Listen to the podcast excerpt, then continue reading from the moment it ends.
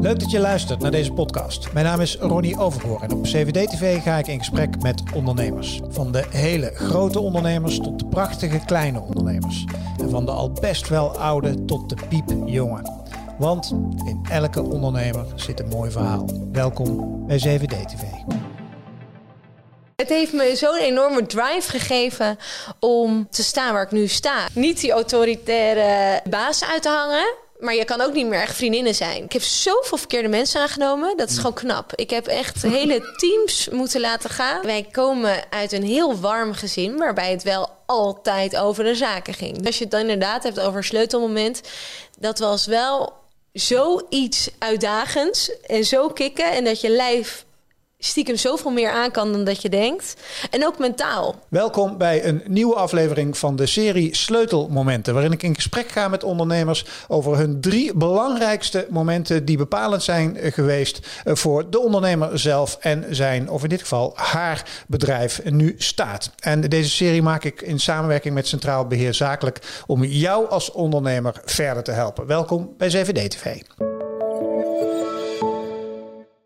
Uh, in deze aflevering praat ik met Marielle Smit van Mama Daily. Van harte welkom. Dankjewel. Uh, Marielle, drie, uh, drie momenten heb je meegenomen. Maar laten we beginnen met Mama Daily. Even kort omschrijven wat het is. Ja, het is eigenlijk vriesverse babyvoeding. Ehm, die je vindt in de vriezer. Dus ik was, werd drie jaar geleden moeder van mijn eerste dochter. En er was één ding wat dat ik echt miste. En dat was een goed alternatief voor zelf koken. En ehm, nou, toen ben ik heel erg om me heen gaan zoeken. En toen ik het niet kon vinden, ben ik, uh, ben ik er zelf mee aan de slag gegaan. Maar je hebt er van die potjes? Ja. Die je dan in de magnetron? Ja, ja, en die kan je ook drie jaar lang behouden. Dus ja. als, als je zeg maar je kleintje niet lekker vindt... kan je het voor je volgende kleintje bewaren. uh, ja, ik vind dat niet vers. Het wordt mm. wel eens vers natuurlijk gebracht. Uh, maar het is niet meer van nu.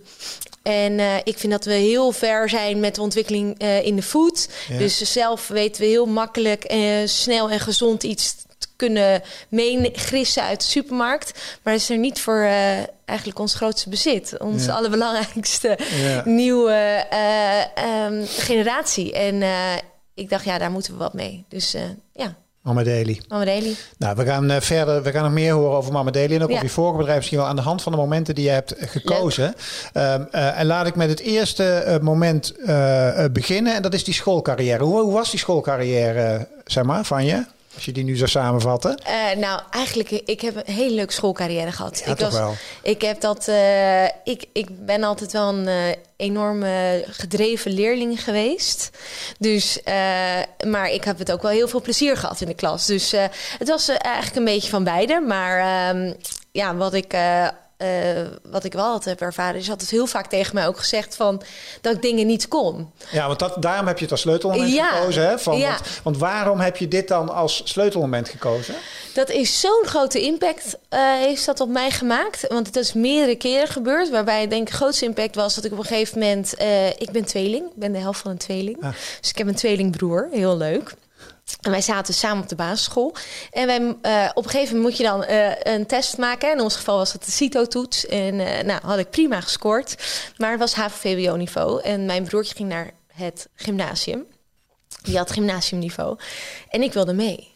En uh, dat kon niet. En ik heb allemaal verschillende testen gedaan. En uiteindelijk werd me verteld, nou, je kan echt niet mee. En toen ben ik uit al die boekjes van, dat gymna van die gym gymnasiumschool... ben ik getypext. Dus ik stond overal en al die boekjes stond ik al. Maar omdat ik het net niet had gehaald, was ik overal uitgetypext. Je was gewoon weg, oh. weggeveegd. Ja, totaal. En gescheiden van je broer. Want je broer zijn naam ja. stond er wel in. En, ja, ja. en daarachter stond zo'n witte Typex. Daaronder. Ja, was ik. Dan ging ik zo weggaan, was ik. Dus, uh, en ik moet zeggen, uiteindelijk is dat een van de... Uh, uh, het is geen keuze geweest, maar wel een hele goede stap geweest... dat wij uit elkaar zijn gehaald en onze eigen paden zijn gaan bewandelen. Dus in die end is het een, iets goeds geweest. Maar dat was toen best wel een ding. En ehm, later kwamen er meer van dat soort momenten. moest ik dus HVVO doen. En toen werd me verteld, nou hartstikke leuk. Je doet het leuk, maar VWO ga je niet halen. Want dan moet je met je ja, de, op je tenen gaan lopen. En ik zei, ja, maar nee, dit, dit wil ik heel graag. Dus dan ga ik het doen. Maar continu werd mij dingen verteld dat ik dingen niet kon.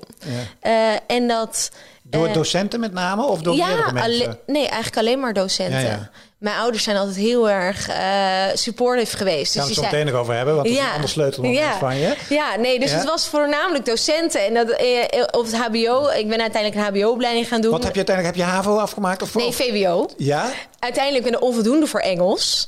Eh, en ik, eh, ik ben, heb enorme faalangst gekend. Denk ook daardoor. Dus ik vond dat heel vervelend dat ik uiteindelijk een onvoldoende had voor Engels. Ben ik een Engelse opleiding gaan doen. Een internationale opleiding. Omdat ik dacht, ja, het gaat me niet gebeuren. Dat ik met een onvoldoende eindig op mijn VWO voor Engels. Dat vond ik zo slecht.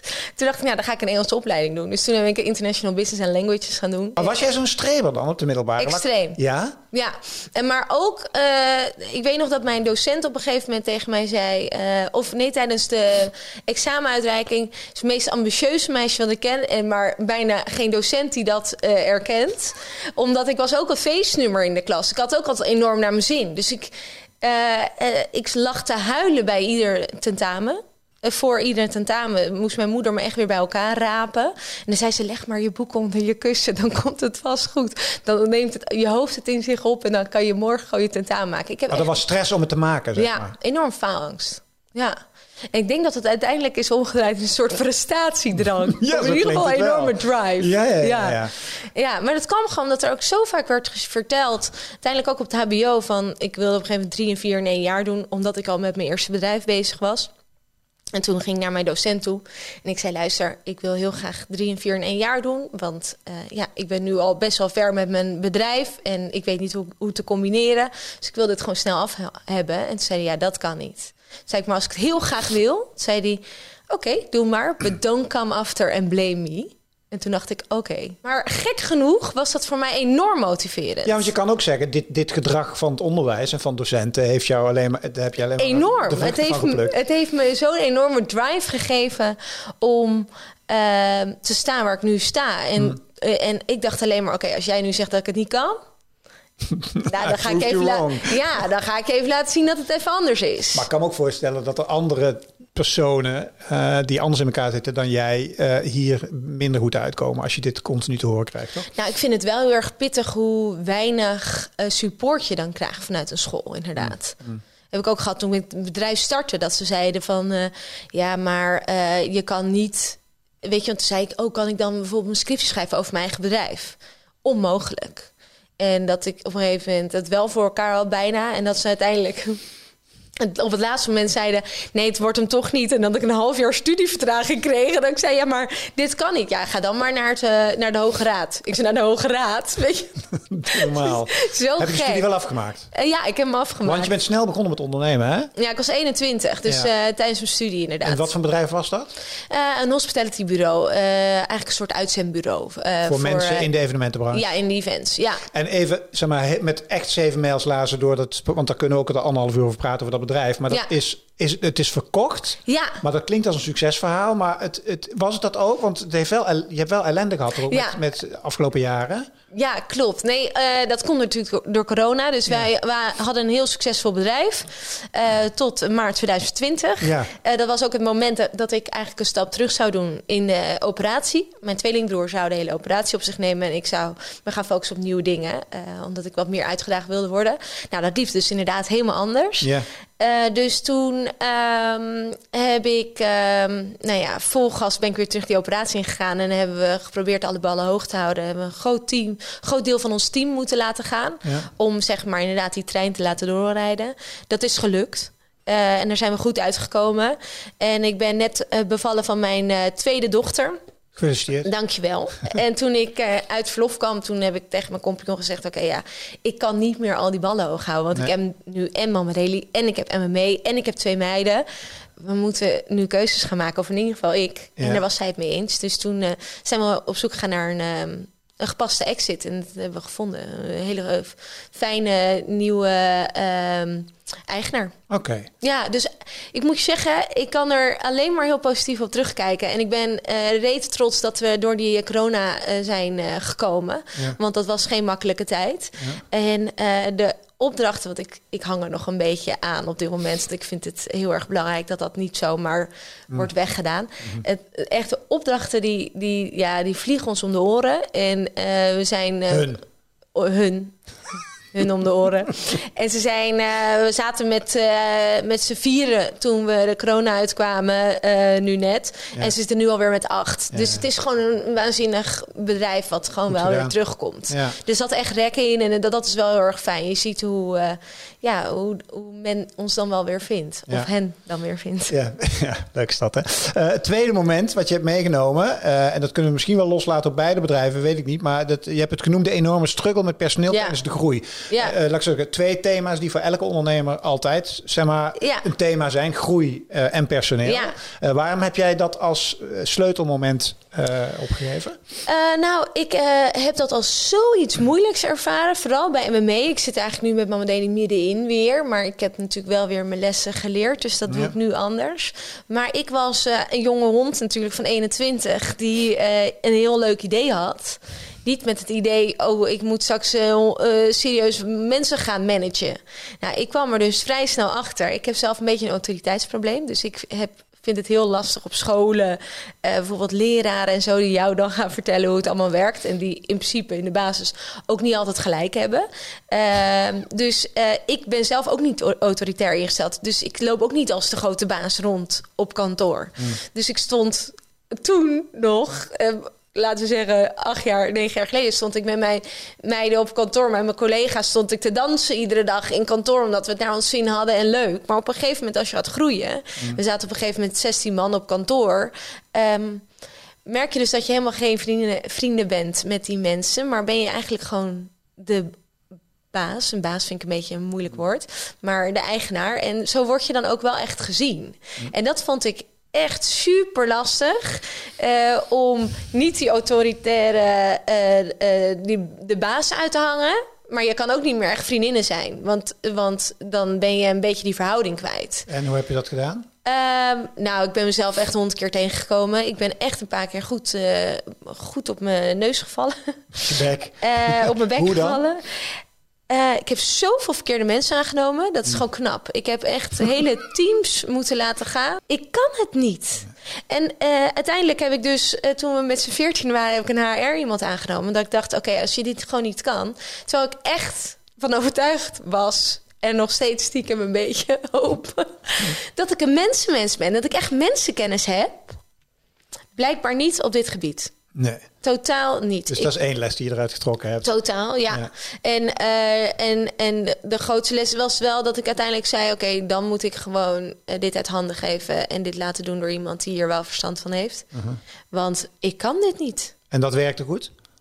Uh, ja, ik heb op een gegeven moment ook gezegd: je moet me eigenlijk nergens meer voor contacten. Uh, dat is iemand. Ik heb ook heel erg moeite met mensen die dan, uh, als we bijvoorbeeld zeggen bij ons was, bijvoorbeeld in september heel druk en in juni heel druk. Ja, dan ga je gewoon eigenlijk niet op vakantie. Dat zijn gewoon, je werkt in deze business. Juni, september eigenlijk een no-go. Joh, dat je een weekje gaat. Maar dan kreeg je weer vakantie aangevraagd voor drie weken. Of uh, was iemand niet lekker, want die had zijn kleine teen gestoten. Ja, ik krijg daar zo'n ik ben daar zo niet voor gemaakt, maar zo ben ik ook opgevoed. Ja, niet lekker, paracetamol door. Weet je, dat ken ik helemaal niet. Je bent geen manager dus eigenlijk? Totaal niet. Nee. nee. Dus dan is het misschien maar beter dat je dat niet doet. Ja, maar dat vond ik wel heel erg lastig, want ik wil gewoon alles gewoon heel goed je kunnen. alles kunnen. Ja. Mm. En ik denk ook dat te kunnen, maar ik kan het helemaal niet. Nee. En dat, is wel, dat heeft heel veel pijn gedaan. Dat heeft me ook wel veranderd als mens. Mm. Uh, dat ik, uh, ik ben echt wel ik heb, ben mezelf echt moeten gaan ontwikkelen en anders moeten gaan voordoen dan dat ik eigenlijk ben. Want het liefst doe ik met iedereen leuk en sta ik met iedereen te high five, bij wijze van spreken. Maar dat kan dus niet. Maar is dat jezelf, is dat jezelf anders voordoen? Dat, ja, het is jezelf inhouden of zo? Inhouden, ja. Ik kan namelijk heel snel met iemand heel leuk en gezellig hebben. En dan, maar ik ben er wel achter gekomen dat, dat je toch wel een bepaalde um, uh, afstand moet houden van je medewerkers. Ja. Zeker if shit hits the fan. Ja, ja. Nee, dan kom je er pas echt achter wat voor mensen je in je, in je bedrijf hebt zitten. Dat hebben wij ook al meegemaakt met corona. Hm. Dat wij op een gegeven moment met elkaar met een uh, heel team. Wij hebben het team uiteindelijk bij elkaar moeten roepen. En moeten zeggen van jongens, het is of met z'n allen te onder. Of we moeten toch kijken of we een paar nu af van boord gaan. En straks weer uh, erop trekken zodra het kan. Mm Want anders uh, gaan we met z'n allen ten onder. Mm. En uh, dat hebben we heel netjes gedaan hoor. Iedereen uh, hebben we uh, gelukkig goed achtergelaten. En, maar er zijn een paar die dan de volgende dag met een brief van advocaat op de deur mat liggen. Die vriendinnen van je. Zogenaamde meiden die het zo goed met je voor hebben. Ja, ja dat is wel heel lastig. Waar heb je meegenomen naar je huidige onderneming, Mama Daily? Want heb je daar inmiddels mensen op de payroll staan? Ja, Um, en dan probeer ik ook echt wel die afstand te bewaren die ik toen niet kon bewaren. Dus dat ik, ik probeer echt nu wel een bepaalde. Um, nou, gewoon op een andere manier met ze om te gaan. Ik ben zo open dat ik mensen ook heel erg snel meeneem in mijn leven. Ja, ja. Ja, dat is niet nodig. Nee. En dat is een beetje tegen natuurlijk gedrag voor jou. Ja, ja, ja. Dus ik moet gewoon mijn vriendinnen bellen als ik wil gezellig wil doen. Lastig en, is dat, hè? Ja, omdat je ze ook elke dag ziet. Ben je dan wel geknipt voor eh, zeg maar, leiding geven aan een grote organisatie? Nee. Hm. Nee. Ik ben een bouwer. Ik vind het heerlijk om met mijn poot in de klei te staan en, en uh, nieuwe kansen te zien en die uit te werken en gas te geven. Hm. Ik ben niet uh, iemand die uh, enorm goed is in leiding geven. Nee. Voordat we naar het derde moment gaan, nog even over dat Mama Daily. Want ik vind het wel een knap verhaal. Want je bent, hoe lang ben je nu bezig? Net een jaar. Net een jaar. Ja. En het product ligt inmiddels in nogal wat grote outlets. Hè? Ja. Picnic, Albert Heijn, ja, uh, Jumbo. Crisp, een snel van die snelle jongens die verkopen het ook al. Hè? Voor stel je dat je om tien uur s'avonds in één keer zo'n schreeuwend uh, binnen drie minuten. Want het zijn een soort van, van, die, van die zakjes toch? Met zo'n doppie. Ja. ook. Dus wij hebben maaltijdzakjes. Dus dat is echt voor de maaltijden. En uh, pauwtjes met inderdaad zo'n knijpzakje. Knijpzakje, ja. die hebben we voor ons tussendoortjes en havermoutjes. En ehm, Tussendoortje en havermoutjes. Tussendoortje en havermoutjes. Hey, en maar vertel eens wat qua schaalgroot. Ik bedoel, waar hebben we het over nu? Op dit moment? Nou, we zijn, we zijn dus een jaar geleden gestart. Liggen nu inderdaad... We zijn uh, begonnen met een exclusiviteitsdeal met Albert Heijn. Oké. Bewust. Uh, daar zijn we nu net uh, mee klaar. En we zijn nu echt onze vleugels aan het spreiden. En ehm, ja, ik heb maar één doel. En dat is ieder kind een goede start geven met die babyvoeding. Door die babyvoeding toegankelijk en betaalbaar te maken. Nou, toegankelijk doen we door bij zoveel mogelijk retailers te liggen, online en offline. Um, en onze ehm, stap waar we nu erg mee bezig zijn, is naar het buitenland. Dus dat is nu de volgende stap. En daar geloof ik enorm in, omdat wij hier in Nederland is Fries, waar wij te maken mee hebben, want het is een Fries product. Mhm. is helemaal niet zo sexy. Want als je aan Fries denkt in Nederland, dan is het aan frikandellen en dan denk je aan, aan ijs. En bijvoorbeeld in, als je in Duitsland komt, uh, is ongeveer de helft bewijs van uh, Fries. Omdat dat Fries is ook vers. Ja. Spannend. Derde moment. Uh, dat is het nest waar je vandaan komt. Ja. Hè? En, een, een, je noemt het een resultaatgerichte opvoeding. Schets ja. dat dat nest is.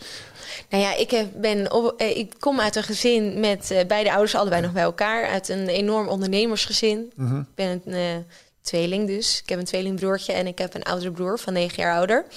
En uh, wij, wij komen uit een heel warm gezin, waarbij het wel altijd over de zaken ging. Dus het was wel... Wat deden je, of wat doen je ouders? Mijn ouders die hebben kledingwinkels, uh, schoen, uh, kleding- en schoenenwinkels, dames. En dat doen ze in Gouda, waar ik ook vandaan kom. En ehm, ja, een succesvol concept daar. Dus heel erg cool. En uh, te gek om meegemaakt te hebben vanaf de zijlijn. Uh, maar je ook als schoenen te, in te pakken en alles ja, uh, bijbaantje? Allemaal. Alle ja, drie hebben dat wel echt gedaan. En alhoewel iedereen er altijd om lacht. Want ze vonden altijd dat ik te veel meer, veel meer kleding meenam... dan dat ik überhaupt ergens mee bezig was op, op de zaak. Want mm -hmm. ik nam genoeg handel mee naar huis om gezellig weer aan te doen. Maar ik heb ehm, daar gewerkt en mijn broers ook. Ehm, maar bij ons draaide het bij ons altijd om de zaak. Het was altijd alleen maar dat. Mm. En um, dat is iets. Um, nou, iets bijzonders. Uh, maar ook waardoor ik zei het van de week nog tegen iemand. Het, het, ondernemen wordt tegenwoordig zo geromantiseerd. Iedereen wil een bedrijf starten en iedereen wil ondernemer zijn. En ja, dat, dat creëren we met elkaar natuurlijk een beetje. Ik bedoel, als ik zo'n ondernemer zie op Instagram, denk ik, ja, ik wil ook ondernemer zijn. Mm -hmm. Want dat ziet er te gek uit. En ik heb natuurlijk van jongs af aan heb ik mogen ervaren dat dat helemaal niet zo makkelijk is. Dat mm. het eigenlijk heel hard werken is. Mhm. En het altijd maar over die zaak gaat. Uh, dus het is een uh, goede eerste uh, leerschool geweest. en een reality check eigenlijk wel een beetje. Om te zien hoe dat dan eigenlijk gaat. Zitten er ook nadelen aan zo'n... aan zo'n opvoeding? Ja, nou, ik heb mijn vader pas over gehad. Die, ik zei, ja, weet je, wij altijd bij alles draaide bij ons om uiteindelijk het resultaat. Dus mijn, uh, hoe ik het deed op school was leuk, maar uiteindelijk de, dat het rapport wat je kreeg. En dan was ik, had ik bijvoorbeeld acht achten en twee zessen. En mijn pa had het alleen maar over die twee zessen. en, uh, uh, maar hetzelfde was op een gegeven moment ook op de tennisbaan. Ik tennis op een gegeven moment vrij hoog. En dan, uh, ja, als het niet goed ging, liep mijn vader gewoon weg. Die dacht, ja, kom alweer terug als het goed gaat. En, die, en dat ging dan uiteindelijk heel erg goed. Maar nee, maar hij, kon, hij kan er niet goed tegen als hij zijn kids ziet falen. Dat vindt hij heel moeilijk. Nee, maar het klinkt ook, als je het, zeg maar, het, het zou ook heel voorwaardelijk kunnen klinken. Mega. Nee, maar het is kan, alleen maar zijn je, liefde. Ja, oké, okay, maar die kan ook gewoon, de, de liefde kan ook komen omdat je gewoon bent. Nee, nee, dit was... De liefde hangt vast aan jouw prestaties. Nee, dat, zo zie ik dat helemaal niet. Oké, okay, het is niet dat hij minder van jou houdt als je een zes haalt en meer je oh, Nee, nee, hij heeft mij juist die drive gegeven. Hmm. Ik zie het als iets heel positiefs. De liefde was wel onvoorwaardelijk. Ja, nee, 100% Is het denk je een groot pre om uit zo'n... als je zelf wil ondernemen, om ouders te hebben die ondernemer zijn? Um, nou ja, wel om te zien hoe het eigenlijk dat het eigenlijk helemaal niet zo heel erg makkelijk is. Weet je, ik heb wel echt gezien dat het niet vanzelf komt. Nee, maar heel veel jonge gasten die nu op Instagram wonen en leven. Uh, en die ook jouw, jouw broer trouwens, Bas, natuurlijk ja. veelvuldig zien genieten van het leven, zeg maar. Ja. Ik kan me ook voorstellen dat die jonge gasten nu naar jou luisteren. Denken, ja, hoezo moet het moeilijk zijn? Doe mij maar makkelijk. Doe mij maar gewoon uh, drie maanden per jaar en dan uh, op Ibiza en miljoenen verdienen en uh, weet ik veel, mooie filmpjes maken. Waarom zou ik hard en Het klinkt ook een beetje zo van, hoezo? Nou, ik moet je zeggen, mijn broer zit niet drie maanden per jaar op Ibiza. um, en die werkt zich helemaal rond. Ja.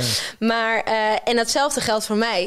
Ik vind inderdaad dat Instagram wel anders laat zien dan daadwerkelijk is. Het is veel harder werken, maar moet je dat, moet je dat laten zien op Instagram? Ja, misschien wel. iets meer. Nou ja, laat ik zo zeggen. Ik, uh, uh, uh, het lijkt mij juist, ik vind ondernemen super tof. Ja. Dus het feit dat ik heel veel uren kan maken met iets wat ik super tof vind. Dus ik, maar aan de andere kant heb je wel heel veel jonge gasten die vinden, die vinden, die vinden niks doen lijkt het soms wel. Ja, ik vind dat heel heftig. Ja, ja, ik vind dat tegenwoordig is dat uh, een trend om uh, met zo min mogelijk uh, inzet heel veel te verdienen. Ja. ja. ik geloof daar niet in. Ik denk dat je uiteindelijk uh, kom je ook niet heel ver, denk ik. Maar dat is wel een beetje inderdaad hoe de jongeren. Uh, uh, ik denk ook een beetje door het influence-verhaal. Uh, ja, ik, ik snap denk... er niks van hoor. Want soms zie ik dat ook die jonge meiden die dan met de mooiste spullen op de foto staan. En denk, hoe kom je eraan? Hoe krijg je het, hoe krijg je het rondgerekend? Ja, ja. mij lukt het niet en ik doe echt hard mijn best. weet je wel? Nou,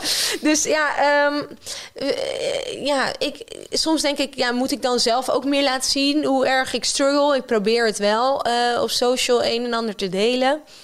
Maar je deelt natuurlijk ook heel snel dat je in die 700 Albert Heijns ligt. Weet mm. je wel? En dat je weer een nieuwe retailer hebt binnengetrokken. Hey, uh, tot slot een bonusmomentje. Ik, die we erin gooien. Een vierde momentje. Leuk. Vond ik zelf wel. Ja, ik las ergens dat je vier jaar geleden heb je 750 kilometer gefietst door Italië. Ja.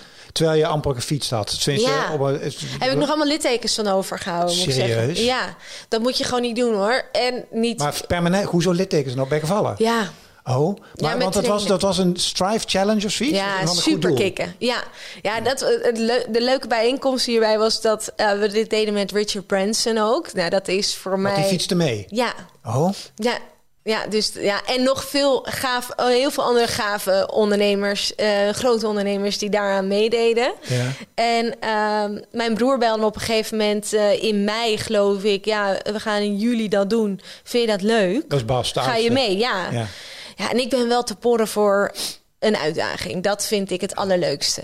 En uh, dus ik zei, nou ja, ik, ik ga wel mee. Maar ik heb geen fiets, ik heb geen spullen, niks. Dus toen zijn we de volgende dag naar een fietswinkel gegaan en hebben we alles gekocht. En toen zei hij, nou, we gaan fietsen. Ik denk, nou, een klein uh, rondje. Op een racefiets, achter ding. Ja, een racefiets. Echt een racefiets. Ja, en dan zo naar voren en dan met je voeten ingeklikt. Dus dat is allemaal een beetje spannend. Stoppen bij een stoplicht en op je mijl. Dat. Nou ja, dat gebeurde natuurlijk ook meteen. En toen zei hij, ja, maar dan gaan we even een klein rondje doen. En toen zijn we helemaal vanuit Amsterdam naar Bloemendaal. En uh, nou, zo'n groot rondje. Nou, toen ben ik al meteen onderuit gegaan. Ik lag helemaal open. En uh, toen moest het nog beginnen. Ja, maar de tijd van mijn leven gehad. En als je het dan inderdaad hebt over sleutelmoment. Dat was wel zoiets uitdagends. En zo kicken. En dat je lijf stiekem zoveel meer aan kan dan dat je denkt. En ook mentaal. Want ik weet nog dat ik die berg op moest. Ja, ik had hier getraind in Nederland. Geen bergen te zien natuurlijk. En ik vond die tegenwind al heftig eh, hier in Nederland. Dus uh, als je dan opeens serieuze bergen op moet klimmen... Ja, dan, uh, dat brengt je wel ergens, kan ja, ik je vertellen. Dus je, kan, je kan meer dan je denkt. Ja, en dat, ik denk daar soms nog best wel op terug. Dat ik hm. soms denk, oh ja, maar ik, dat kon ik toen ook niet. Maar elke keer denk, dacht ik maar, oké, okay, uh, andere voet voor de andere voet, andere voet voor de andere voet. En dan kom je er wel. Dus dan ja. gewoon door blijven gaan. Gewoon door blijven gaan. ik weet omdat ik op een gegeven moment... Mijn broer stopte ergens. Die kon niet meer. En ik dacht, nee, nee, nee. Doorgaan, doorgaan. Weet je wel. Gewoon, we hoeft niet snel. Want dat is natuurlijk, zit bij ons een beetje in de familie. We moeten alles heel snel en uh, heel erg... Uh, als eerste ergens ja, zijn. competitieve familie. Enorm ja. competitief. Ja, doen jullie spelletjes met kerst? Nee, dat doen we expres niet, want dat wordt een bloedbonje. uh, nee, dus wij zijn enorm competitief. willen altijd ergens als eerste zijn. Alles als eerste hebben. dus... Um, ik dacht, nee, ik hoef niet te winnen. Dit is ook geen wedstrijd. Maar uh, het is wel iets, een soort wedstrijd tegenover jezelf. Dat je daarboven komt. En uh, dan is het al kick als je het haalt. We hebben wel tranen gelaten na die vijf dagen, 750 kilometer, kan ik je vertellen. We waren wel echt heel blij dat we er vanaf waren. Goed gedaan. Ja. Mag je dank voor je verhaal en heel veel succes wensen met Mama Daily. Thanks. En dankjewel voor het kijken. En uh, als je geluisterd hebt, dankjewel voor het luisteren naar dit gesprek uit de serie uh, Sleutelmomenten. Wil je nou meer leren van ondernemers en hun sleutelmomenten? Check dan vooral deze serie op uh, de playlist op YouTube of luister op Spotify. Voor nu, dankjewel. Hoi. Wil je meer van deze ondernemersverhalen horen? Volg dan de podcast van 7D TV. En ben jij meer van de video's? Weet dan dat alle 7D TV gesprekken als video te zien zijn op YouTube. Voor nu, dankjewel voor het luisteren en heel graag tot een volgend gesprek op 7D TV.